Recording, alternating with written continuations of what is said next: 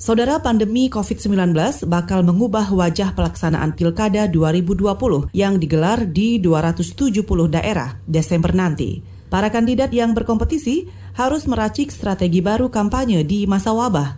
Calon mana yang lebih diuntungkan dalam situasi ini? Simak laporan tim KBR yang dibacakan Fitri Anggraini.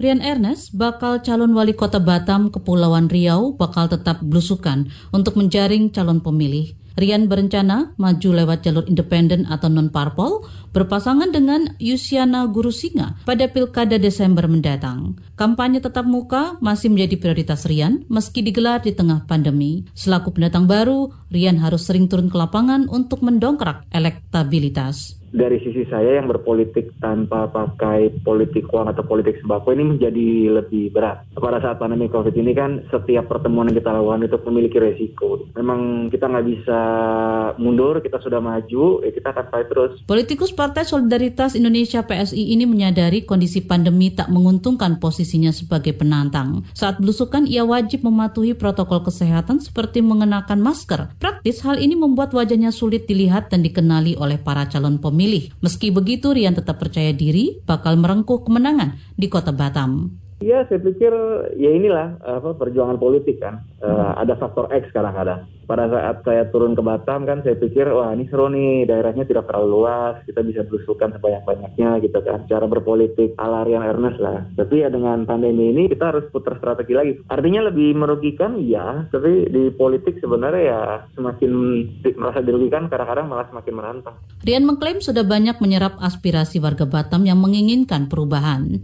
Dia yakin mampu memimpin dan meramu kebijakan yang tepat bagi kemajuan kota Yakin dong. Karena setiap kali saya turun ke Batam itu ada perasaan gemes gitu ya. Artinya potensi Batam ini luar biasa besar dan suara-suara dari masyarakat Batam yang ingin perubahan itu selalu kita dengarkan. Baik dari pada saat belusukan langsung waktu itu atau pada saat sosial media saya. Banyak warga Batam merasa ini situasinya nih parah ini secara ekonomi. Padahal potensinya luar biasa. Jadi ada ada persoalan antara potensi sama dengan realita lapangan. Lain halnya dengan Rahayu Saraswati yang digadang-gadang bakal dicalonkan dalam pemilihan wali kota Tangerang Selatan. Keponakan Ketua Umum Partai Gerindra Prabowo Subianto ini bungkam ketika ditanya strategi kampanyenya. Pasalnya dia berstatus dicalonkan bukan mencalonkan diri. Ex anggota DPR ini masih menunggu keputusan resmi partai. Kalau misalkan saya yang diajukan kan pasti secara psikologis nggak mungkin saya yang ambil inisiatif untuk keliling, untuk istilahnya saya yang rapat-rapat sama orang, saya menunggu dulu amanah dan mandat dari pimpinan partai.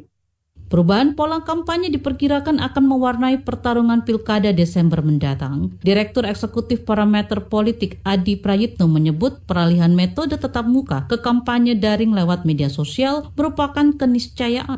Pasalnya ada larangan pengumpulan massa saat pandemi. Pasti akan banyak serangan udara melalui medsos, spanduk, baliho. Cara-cara itu paling mungkin bisa maksif dan maksimal untuk menyentuh lapisan bawah masyarakat. Yang kedua, kampanye melalui video-video.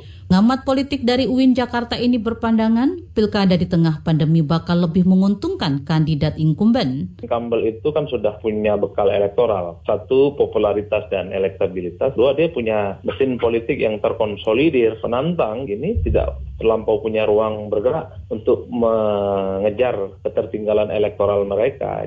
Menurut Adi, medsos nantinya akan menjadi medan pertarungan antar kandidat. Warganet akan dibanjiri dengan konten-konten kampanye para kandidat medsos, eh, serangan udara itu pasti muatannya kalau nggak kampanye negatif, kampanye positif dan itu sangat potensial dimainkan oleh kandidat dan saya membayangkan tawuran opini antar kandidat itu cukup luar biasa di tengah pandemi ini karena ruang yang begitu terbuka untuk melakukan sosialisasi, kampanye bahkan menyerang lawan hanya medsos. Adi mewanti-wanti potensi kecurangan pilkada dengan memanfaatkan situasi pandemi Politik uang dan serangan fajar dikhawatirkan bakal marak terjadi. Dikhawatirkan itu adalah praktek politik jelang pencoblosan, H-3, H-4, H-2 gitu. Praktek door to door itu akan dilakukan secara sembunyi-sembunyi untuk memobilisir pemilih ke TPS. Yang membuat masyarakat agak berani keluar rumah dan datang ke TPS apa? Ya logistik, ya uang. Dia meminta penyelenggara pemilu menerbitkan aturan jelas dan tegas agar kompetisi berjalan sehat.